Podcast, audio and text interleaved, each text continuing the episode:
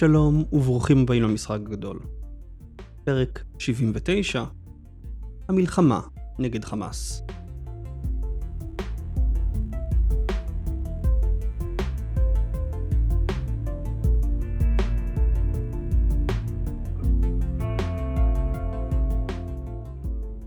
בתוך עמי אנוכי יושב, ואני מרגיש שעמי טיפ טיפה מאבד תקווה במלחמה נגד חמאס. בשלושת השבועות האחרונים אני רואה שמימין ומשמאל עולות תהיות האם אנחנו מנצחים, וקריאות לסיום המלחמה בעזה יהיה אשר יהיה המחיר. שיגורי רקטות מאזורים שנכבשו על ידי צה"ל גורמים לנו ייאוש. אם האזור בשליטת צה"ל, איך יורים ממנו. תקריות מרובות הרוגים מביאות אותנו לשאול מה בדיוק אנחנו עושים בעזה והאם זו הדרך. אני חושב שהייאוש שמכרסם בציבור נובע משלושה גורמים. הראשון הוא משבר אמון עמוק בין הציבור להנהגה, המדינית והביטחונית. אזרחי מדינת ישראל לא מאמינים לראש הממשלה שלהם, לשרים שלהם, לרמטכ"ל שלהם. כשאני לא מאמין למישהו, לא משנה מה הוא יגיד או יציע או יעשה, תמיד אניח שזה לא לטובתי. בימין חושדים שצה"ל לא רוצה לנצח ועומד למרוח את המלחמה. בשמאל חושדים שנתניהו מעריך את המלחמה במכוון כדי לשרת את עצמו פוליטית. אני לא מותח ביקורת על אף צד. מדינת ישראל, על פקידיה ונבחריה, צריכה לעשות חשבון נפש נוקב, כולם כולל כולם, איך היא הגיעה בכלל למשבר האיום הזה. הגורם השני היא התקשורת, מימין ומשמאל, שמתנהלת, כרגיל, באופן לא אחראי. פרשנים מרשים לעצמם לצאת בקביעות נחרצות על ההתנהלות של הצבא, של המלחמה, של הממשלה, של המדינה, כאילו הם הם. יושבים בחדר הקבינט, רואים את תמונת המודיעין ויכולים לתת דעה נחרצת. ההתנהלות שלהם לא אחראית משום שהם לא לוקחים בחשבון את ההשלכות של הדברים שנאמרים. התקשורת בישראל היא חלק מהמאמץ המלחמתי. היא יכולה לשמור על התמיכה הציבורית והיא יכולה להרוס אותה. כשפרשן יוצא בהצהרות שגויות עובדתית שפוגעות בתמיכה הציבורית, הוא פועל באופן לא אחראי, מתעלם מההשלכות. האם זה אומר שהתקשורת צריכה להימנע מביקורת? חלילה. חשוב שיהיה דיון ציבורי על יעדי המלחמה והאסטרטגיה. חשוב שתהיה חשיפה של כשלים. ההבדל בין דיון אחראי לדיון לא אחראי, הוא שדיון אחראי מנסה לברר את הבעיות ומנסח חלופות תוך הבנת ההשלכות שלהן. זה דיון בוגר, שעוזר לציבור לגבש דעה בנוגע למלחמה הנוכחית. אבל הציבור הוא שמגבש את הדעה הזו, לא הפרשן. הגורם השלישי הוא חוסר ידע. למרות שאנחנו מנהלים כבר 40 שנה לוחמה נגד התקוממויות, מה שמכונה בלעז Counter-Insurgency, הידע הציבורי בנושא לוקה בחסר. לאנשים יש ציפיות לא ריאליסטיות איך אמורה להיראות מלחמה נגד התקוממות ואיך נראה ניצחון. זו לא אשמתו של הציבור. ייעודם של מומחים להסביר לציבור, לתת לו את הידע כדי שיוכל לשפוט. אני לא מומחה, או אפילו צל צילו של מומחה. אבל מכל שלושת הגורמים שמניתי, רק על הידע אני יכול להשפיע. אמרנו שווירטו הוא מה שאנחנו יכולים להשפיע עליו. אז אני יכול לנסות, עם הידע הדל שלי, לפחות לעשות קצת סדר באיך לחשוב על המלחמה הנוכחית בעזה. המטרה שלי היא לא לתת לכם תקווה. אני חושב שתקווה נובעת מעצם האיכות שעם ישראל מפגין בשעה הקשה הזו והמוכנות שלו להיאבק בשביל הישרדותו. כי זו המלחמה שאנחנו מנהלים ברצועת עזה. נגד אויב שבהזדמנות הראשונה יחזור על הטבח של 7 באוקטובר, או ינסה לעשות משהו חמור יותר. אין הגנה מול אויב כזה. משום שאין הגנה מושלמת, והמחיר שנשלם כשהוא יפרוץ אותה, יהיה בלתי נסבל. והאויב שלנו גם חושב שהוא כבר ניצח פעם אחת, בטבח שעשה בנו. עבור בני השטן רצח תינוקות, אונס, השחתת גופות הוא ניצחון אלוהי. מבחינתם הם עכשיו סופגים את התגובה הישראלית, מצפים לרגע בו ירושלים תסכים להפסקת אש, והם יוכלו לחגוג את הניצחון השני על האויב הציוני. בניצחון הזה ישוחררו כל האסירים, עזה תשוקם וחמאס יוכל להתכונן למערכה הבאה נגדנו. הניצחון שלו יעודד אחרים להצטרף בפעם הבאה גם. חיזבאללה בצפון, המיליציות השיעיות בעיראק, אולי איראן עצמה. אולי לא נלחמנו על קיומנו בשביעי באוקטובר, אבל אם ניתן לחמאס את ההזדמנות, הוא ידאג שנילחם על קיומנו בפעם הבאה. אז עדיף שלא ניתן לו. המטרה של הפרק היום היא לנסות ולעשות סדר איך המלחמה ברצועת עזה צריכה להיראות, מה אנחנו יכולים לצפות לו, ומה האינדיקציות או המעשים שצריכים לעורר בנו חשש, או שאלות. שיגור רקטות מאזור שנכבש הוא לא כישלון. אירוע עם מספר דו ספרתי של הרוגים מצד כוחותינו הוא מצער מאוד. אין ספק. אנחנו חלק מהמלחמה. אנחנו צריכים להבין איך נראה ניצחון על התקוממות ואיך מגיעים עליו. הכל בפרק היום. בואו נתחיל.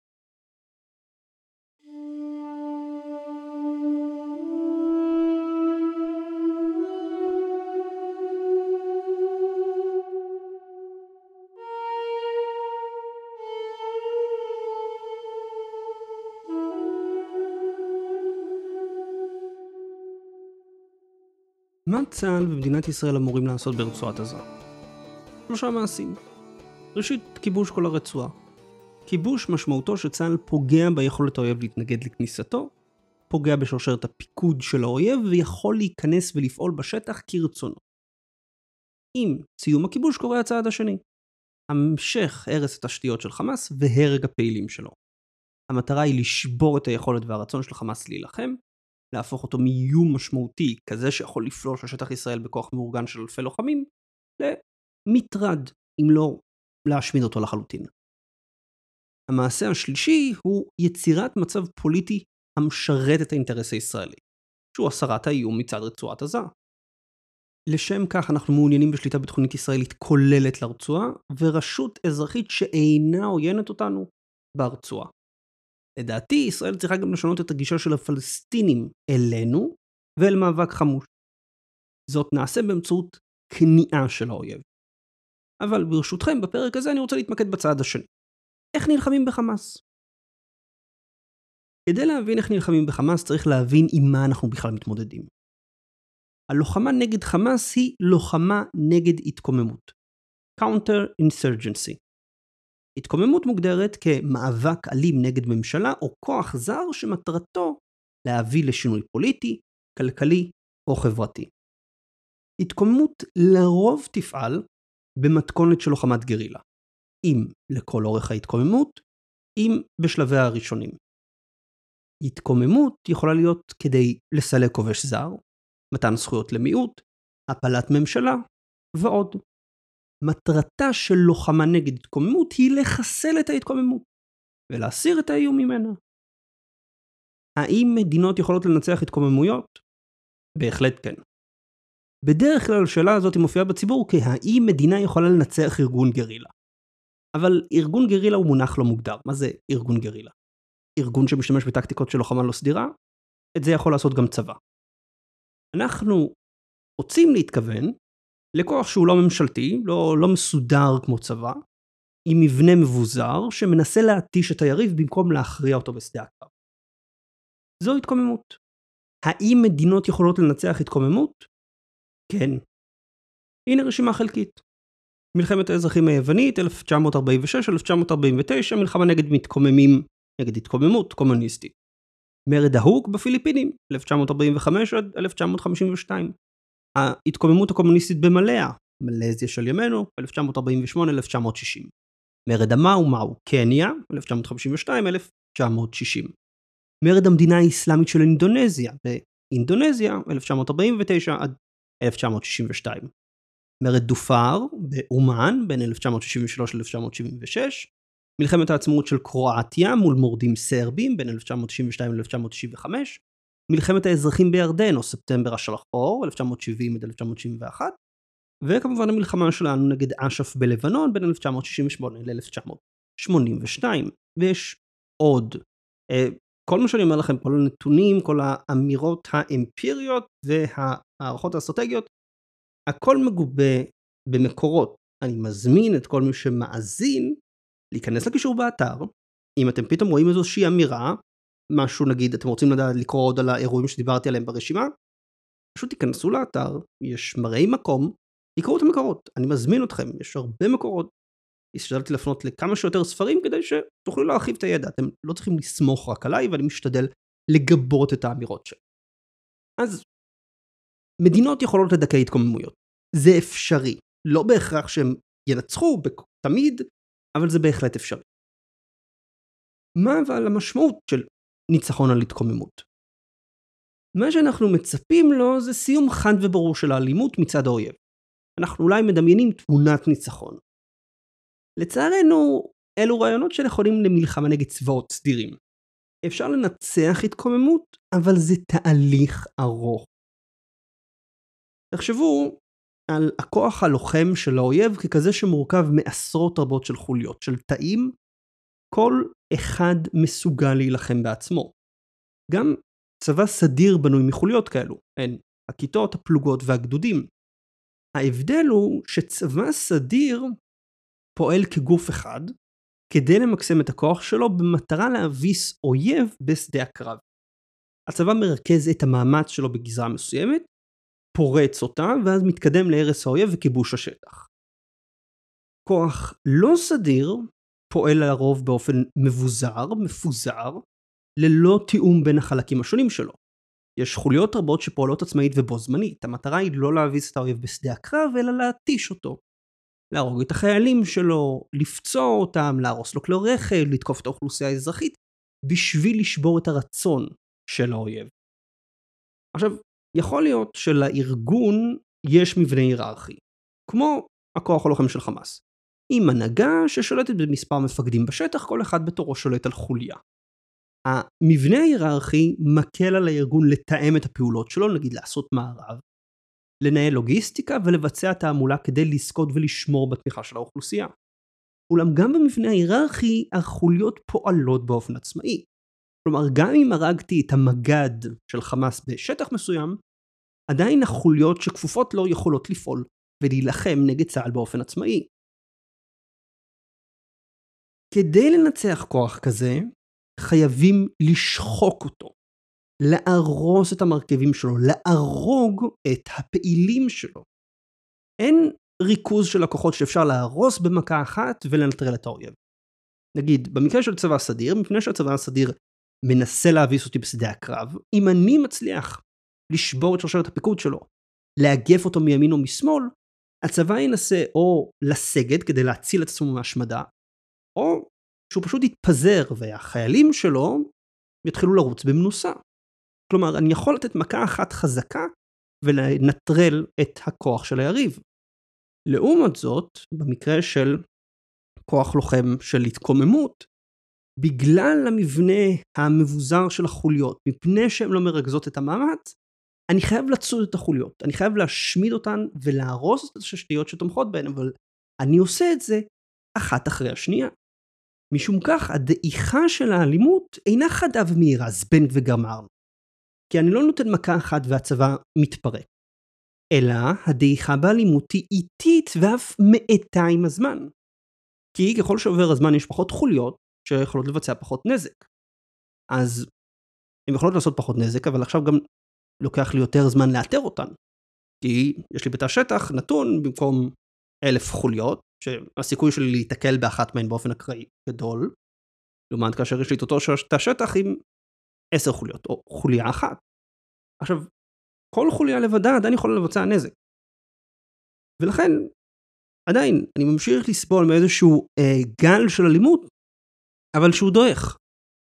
בממוצע, לוקח כעשר שנים לדכא התקוממות. עד שהאלימות מפסיקה לחלוטין, או שהיא הופכת מטרד שאינו משפיע על שגרת החיים במדינה. אבל זה הטווח זמן שאנחנו מדברים עליו. עשר שנים בממוצע. עכשיו שימו לב, אפשר לשחוק התקוממות. יש טענה שהועלתה נגד המלחמה בחמאס ועדיין מועלית מאיזושהי סיבה, שגם אם נחסל את כל פעילי חמאס יבואו אחרים והכוח הלוחם של הארגון פשוט יחדש את עצמו. הטענה הזאת נשענת על ההנחה השגויה שהארגון יוכל לגייס, לאמן ולצייד פעילים חדשים, גם כאשר רוב הכוח הלוחם והתשתיות שלו ייהרסו. צריך להבין שברגע שלחמאס לא תהיה את התשתית, חמאס לא תוכל לגייס ולאמן לוחמים חדשים. המקסימום שתוכל לעשות הוא לנסות ולהבריח נשק קל ולתת אותו לפעילים לא מנוסים שינסו לבצע פיגועי ירי. בהחלט פעולה מסוכנת, אך היא בגדר מטרד לעומת היכולת הנוכחית של חמאס לבצע פלישה לשטח ישראל. כלומר, אנחנו הולכים לשחוק את היכולת של חמאס, האלימות מצד חמאס תרד, אבל אנחנו צריכים להבין שזאת תהיה ירידה לצערנו הדרגתית, אולי הדרגתית מהירה, אולי הדרגתית איטית, אבל היא תהיה הדרגתית. ויכול להיות שבעוד שנה או שנתיים עדיין יהיה איזשהו ירי רקטות מהרצועה. זה בסדר, כי אנחנו שוחקים אותו, לוקח זמן לשחוק את כולו. עד שהחוליות לא חוסלו, והתשתיות לא הושמדו, ההתקוממות תמשיך להפעיל אלימות. כלומר, יכול להיות שגם בעוד שנה רקטות ופצצות מרגמה ישוגרו משטחי הרצועה. זו לא תהיה עדות לכישלון. זאת תהיה עדות שיש עדיין נשק בשטח ומישהו שיודע להפעיל אותו. איך מחסלים אותו ואיך מחסלים את הנשק? כל התקוממות צריכה תמיכה חומרית כדי להתקיים, ולרוב צריכה מקלט בטוח בו הלוחמים יכולים להתרענן ולהתאמן. עיבוד המקלט יכול להביא לתבוסה של ההתקוממות. אם הלוחמים נדחקים לתאי שטח יותר ויותר קטנים, בהם הם ניצודים על ידי הצבא. הפסקת התמיכה החומרית עם העולם החיצון, עם האוכלוסייה המקומית, גם היא חשובה כדי להביס את ההתקוממות. אנחנו יכולים לחשוב על הפעולה הצבאית נגד ההתקוממות כמחולקת לשתי קטגוריות. פעולה ישירה ופעולה עקיפה. הפעולה הישירה היא הפעלת הכוח הצבאי כדי להרוג את החמושים ולהרוס את התשתיות של ההתקוממות. הפעולה העקיפה היא למנוע תמיכה בהתקוממות. לשם כך הצבא כובש אזורי מקלט, חותך נתיבי הברחה, מפריד בין האוכלוסייה המקומית למתקוממים, ופורס רשת מודיעין כדי לאתר לוחמים ולחסל אותם. שימו לב ששני החלקים קשורים והחלק העקיף הוא החלק החשוב יותר. הוא כולל בין השאר השגת משתפי פעולה מקרב האוכלוסייה כדי לדווח על חמושים, ונוכחות קבועה של כוחות צבא באזור הפעולה של החמושים. הדרך היחידה לשמור על אזור נקי ממחבלים הוא לסייר בו. סיורים שגם יוצרים הזדמנויות להיתקל באותם מחבלים ולחשוף תשתיות. יש ויכוח ער האם כחלק מהפעולה העקיפה צריך גם לקנות את ההעדה של האוכלוסייה המקומית, או רק לקנות את שיתוף הפעולה של אליטות בה אם בכלל. כלומר, האם אני צריך לבוא ולהשקיע בשיקום של רצועת עזה כדי שהאוכלוסייה תשתף איתי פעולה ותפסיק לתמוך בחמאס. דוקטור ג'קלין הזלטון מראה בספרה יריות לא הצבעות, Bullets Not Bellouts, שמבצעים מוצלחים נגד התקומיות קונים את התמיכה של אליטות ומפעילים אלימות מסיבית כדי למנוע מהאוכלוסייה לתמוך בהתקוממות. הם לא מנסים לקנות את התמיכה של האוכלוסייה. הם רק מנסים שהאוכלוסייה תבין שזה לא האינטרס שלה לתמוך בהתקוממות. לאור העוינות של האוכלוסייה העזתית לישראל, כדאי לשקול את התיאוריה של הדוקטור. אם נתבסס עליה, הרי שעל מדינת ישראל לעשות שני דברים. קודם כל להפריד בין אזרחים ומחבלים.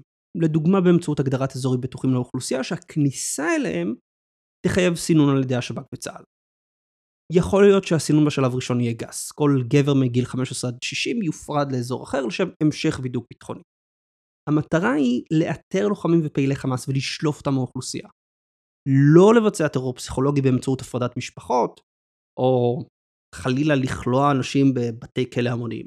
לא, המטרה היא פשוט לחשוף פעילים ולשלוף אותם מתוך האוכלוסייה האזרחית. גם כאשר מדברים על אלימות מסיבית, כאשר הדוקטור מדברת על אלימות מסיבית, זה לא חלילה לירות בחפים מפשע. הדבר השני, זיהוי אליטות ניטרליות, או שתומכות בחמאס, והבאתן לצד של ישראל. או, לחילופין, ניטרול שלהן. האליטות האלו יכולים להיות ראשי חמולות, מטיפים דתיים, אנשי עסקים ועוד. העברה שלהם לצידנו תפגע ביכולת של חמאס לשלוט באוכלוסייה ותיתן לצה"ל מקורות מודיעין חדשים. לאור השנים הרבות בהן חמאס בנה את התמיכה העממית בו ברצועה, אפשר ואליטות רבות יהיו חייבות להיות מנוטרלות. לדוגמה, על ידי כליאה או הפרדה בינם ובין בסיסי התומכים שלהם.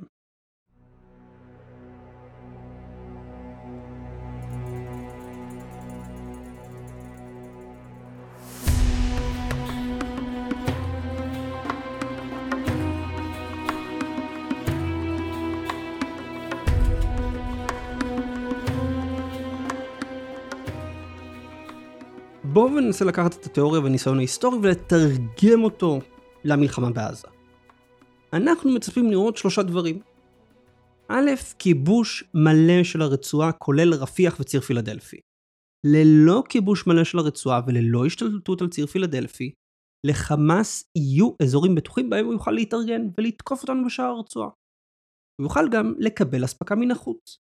השמדת המנהרות בציר פילדלפי וכיבוש כל הרצועה הם קריטיים בכדי לאפשר לצה"ל לשחוק את חמאס מבלי שהוא יכול לחדש את העתודות שלו, או להתארגן מחדש ולתקוף את כוחות צה"ל. אסור שלחמאס יהיו אזורי מקלט ברצועה. חשוב גם שצה"ל ישתלט על הסיוע ההומניטרי ויחלק אותו, מונע מחמאס ליהנות ממנו ולהשתמש בו ככלי לשמירת הנאמנות של האוכלוסייה. הדבר השני היא נוכחות של צה"ל בכל המרחב, ולא נוכחות סטטית. עמדות שמירה הן יעדים אטרקטיביים למתקפות. צה"ל חייב להיות נוכח בשטח כדי לשבש את התוכניות של המחבלים, לאתר ולהשמיד אותם. אם כוחות ימתינו רק מסביב לרצועה, פושטים על בסיס מודיעין, הם ייתנו לחמאס את היוזמה. הוא יתחבא באוכלוסייה, יתארגן, ואז יוצאים מתקפות כשירגיש שהוא מוכן. הכוחות שיהיו על גבול הרצועה יהפכו מטרות נוחות למתקפות. הדבר השלישי הוא הפרדה בין הלוחמים ובין האוכלוסייה האזרחית. זה אומר ריכוז של האוכלוסייה באזורים בטוחים וסינון של הנכנסים כדי לאתר גורמי חמאס. כל עוד חמאס מעורב באוכלוסייה, כל עוד חמאס הוא שאחראי על הסדר והניהול שלה, הוא יוכל לגייס ממנו לוחמים, לקבל אספקה ולהתחבא בה. בלוחמה נגד התקוממות אנחנו רוצים להסיר את המגן האזרחי של המחבל, לאתר אותו ולהרוג אותו. ברור לי שמדינת ישראל לא רוצה לנהל את חייהם של שני מיליון פלסטינים. בתקווה לא נצטרך לעשות את זה לזמן ארוך, והשליטה תועבר בהמשך לרשות אזרחית ברצועה. אבל אנחנו חייבים לעשות זאת בכדי לחנוק את חמאס. אגב, סתם כהערה, טכניקה מומלצת כדי להפריד בין האוכלוסייה והלוחמים היא מפקד אוכלוסין. במפקד מבינים מי גר איפה, אוספים קשרים משפחתיים ומחלקים תעודות זהות. אלו משמשות בשביל בקרה על תנועת האוכלוסייה וזיהוי חריגות. לדוגמה, אדם שאינו שייך לשכונה ולפתע מופיע בפשיטה על בית. שיגור רקטות או ירי על כוחותינו בשטח שנכבש אינה עדות לחוסר ההצלחה של המערכה. שוב, התהליך של הרס ההתקוממות לוקח זמן. זמן בו אנו שוחקים את הכוח הלוחם. מטחים כנראה יהיו מעת לעת, עם חוליות מפעילות משגרים שהוכנו עוד לפני הפלישה. חשוב לקחת את המטחים האלה בפרופורציות. מדינת ישראל אפשרה במשך 16 שנה לחמאס לצמוח ולהתחזק ברצועה. הרס התשתיות שנבנו והרג הפעילים ייקח זמן. שוב, אנחנו מדברים בממוצע לוקח כעשר שנים עד לדיכוי מלא של ההתקוממות. רוב הזמן הפעילות המבצעית לא אינטנסיבית כפי שהייתה בתחילת המלחמה. ההפעלה המסיבית של טנקים ומטוסים הייתה בשלב הכיבוש, שהתגברנו על ההתנגדות הראשונית של חמאס. לאחר הכיבוש, הכוחות כנראה יפעלו במתכונת של כוחות רגליים עם סיוע אווירי. מסיירים ומחסלים חוליות בודדות. זו שגרה אפורה ומשעממת, שתבדוק את הסבלנות שלנו. אגב, בשלב הזה, בשלב של שחיקת ההתקוממות, נדרשים גם פחות כוחות למשימה. יש דיון ער בין חוקרים ואנשי צבא מה היחס הדרוש בין חיילים ואוכלוסייה כדי להשיג הצלחה. או לכל הפחות כתנאי דרוש אך לא מספיק להצלחה. היחס נע בין 10 ל-20 חיילים לכל אלף תושבים.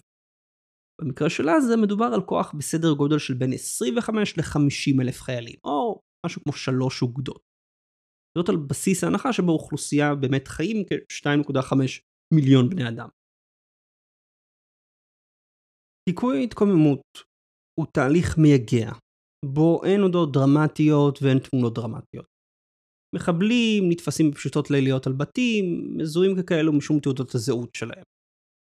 חיילים חושפים עוד ועוד תשתיות שנהרסות.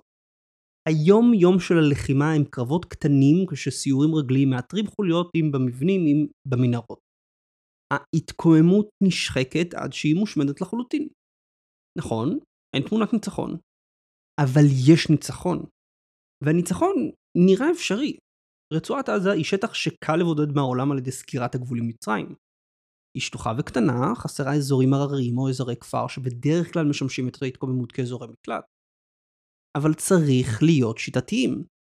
יש לבודד את המחבלים, לחשוף אותם ולהרוג אותם. אין כאן קיצורי דרך.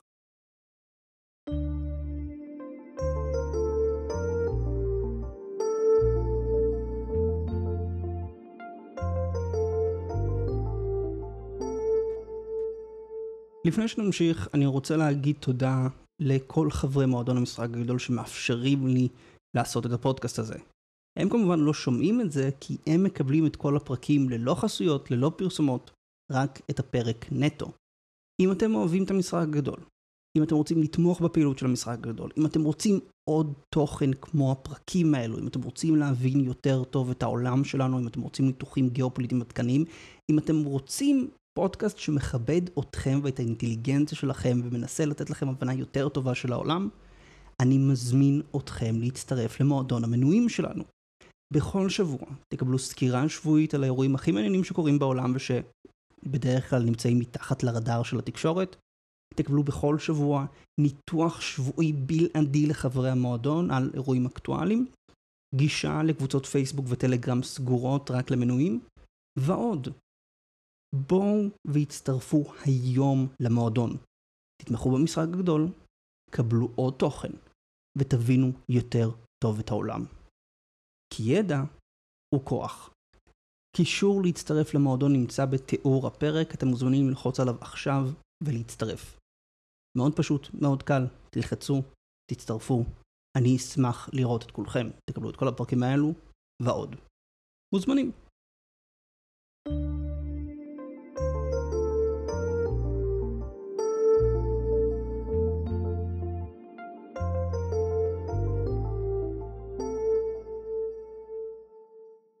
כמובן, לא כל התקוממות מצליחים לנצח. מה שמעלה את השאלה, למה? מה מבדיל בין ממשלות שמצליחות לנצח התקוממויות וכאלו שלא? ומה השיעורים שהן יכולות ללמד אותנו? סיבה אחת לחוסר הצלחה לדכא התקוממות היא החולשה של הממשלה. אם משום שהיא מושחתת מדי, אם משום שהצבא לא מקצועי מספיק, אם משום שההתקוממות נהנית מסיוע מסיבי מן החוץ. הסובייטים באפגניסטן נאלצו להתמודד עם התקוממות רחבה שנהנתה מתמיכתה של ארצות הברית דרך פקיסטן. המוג'הדין באפגניסטן קיבלו נשק ותגבורות מפקיסטן והסובייטים לא הצליחו לסגור את הגבול בין אפגניסטן ופקיסטן. התמיכה האמריקאית במוג'הדין עזרה להכריע את הרוסים.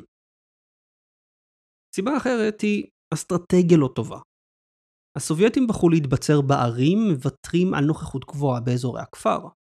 האסטרטגיה צמצמה את מספר ההרוגים ונתנה לסובייטים ניצחונות טקטיים רבים, כן? הם פשטו על איזה כפר, הרגו לוחמים, נסוגו. אבל ללא שליטה באזורי הכפר, לא נוכחות קבועה שמה, אחרי כל גיחה של הצבא הסובייטי, המוג'הדין פשוט חזרו והשתלטו על השטח. ומתוך האזורים הכפריים הם יכלו לערוב לשיירות אספקה, לפגוע במסוקים ולנסות ולתקוף את הערים. אם צה"ל יתבצר בעמדות בגבול, התרחיש עלול לחזור לעצמו בעזה. אם חמאס מתארגן באזורים לא תחת שליטה צה"לית, ואז תוקף עמדות סטטיות של צה"ל. לבסוף, הממשלה פשוט יכולה להחליט שהמאמץ לא שווה את זה. שוב, אפגניסטן.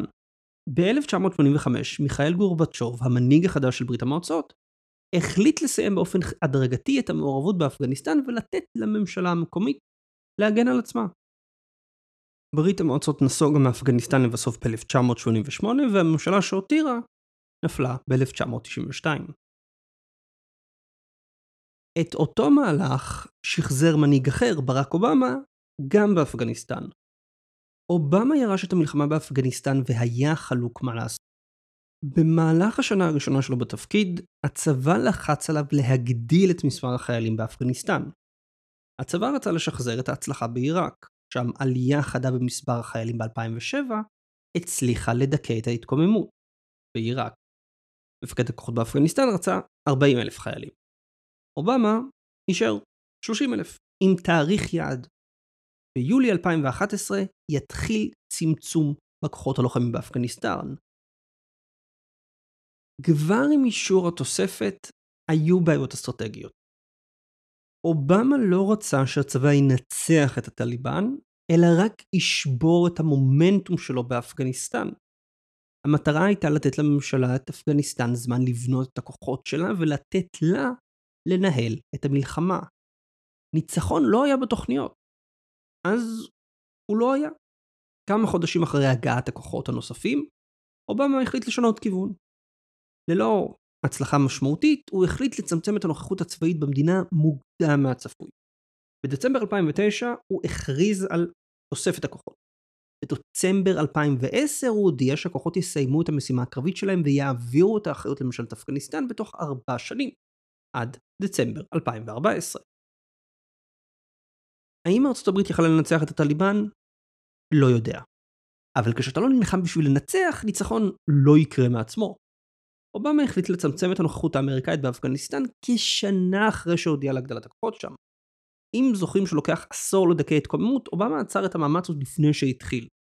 אגב, אני לא מבקר את ההחלטה, היו לו את השיקולים שלו, אבל צריך להבין למה ארה"ב לא הצליחה לדכא את ההתקוממות של הטליבן באפגניסטן. דוגמה אחרת שהבאתי בניתוח 192 היא זו של מתקפת ט'. למרות ההצלחה האמריקאית בהבסת מתקפת הפתע בווייטנאם, הבית הלבן החליט לוותר על ניצחון במלחמה, ובמקום להיכנס למשא ומתן עם צפון וייטנאם. הנשיא לינדון ג'ונסון עשה זאת עקב התמונה התקשורתית שהוצגה לו, שהציגה את המלחמה בווייטנאם כמבוי סתום. בעוד מתקפת ט' הייתה כישלון צבאי צורב של הקומוניסטים, ההחלטה של הבית הלבן לוותר על ניצחון הפכו את הכישלון הצבאי להצלחה מדינית. אגב, המקרה של וייטנאם, כמו גם המקרה של ארה"ב באפגניסטן, מדגימים אלמנט חשוב נוסף שהזכרנו כבר קודם, מקלט בטוח. הברית ידעה שצפון וייטנאם תומכת במורדים הקומוניסטים בדרום, ובכל זאת החליטה שלא לפלוש אליה. ארצות הברית ידעה שפקיסטן משמשת כמקלט בטוח לטליבן, שהצבא הפקיסטני עוזר לטליבן, ובכל זאת החליטה שלא לפעול נגד התמיכה הזו. ישראל עלולה להעריך, או אפילו להכשיל את המערכה בעזה, אם לא תשלול מחמאס גישה לעולם החיצון, ותשלוט באזור המקלט של רפיח.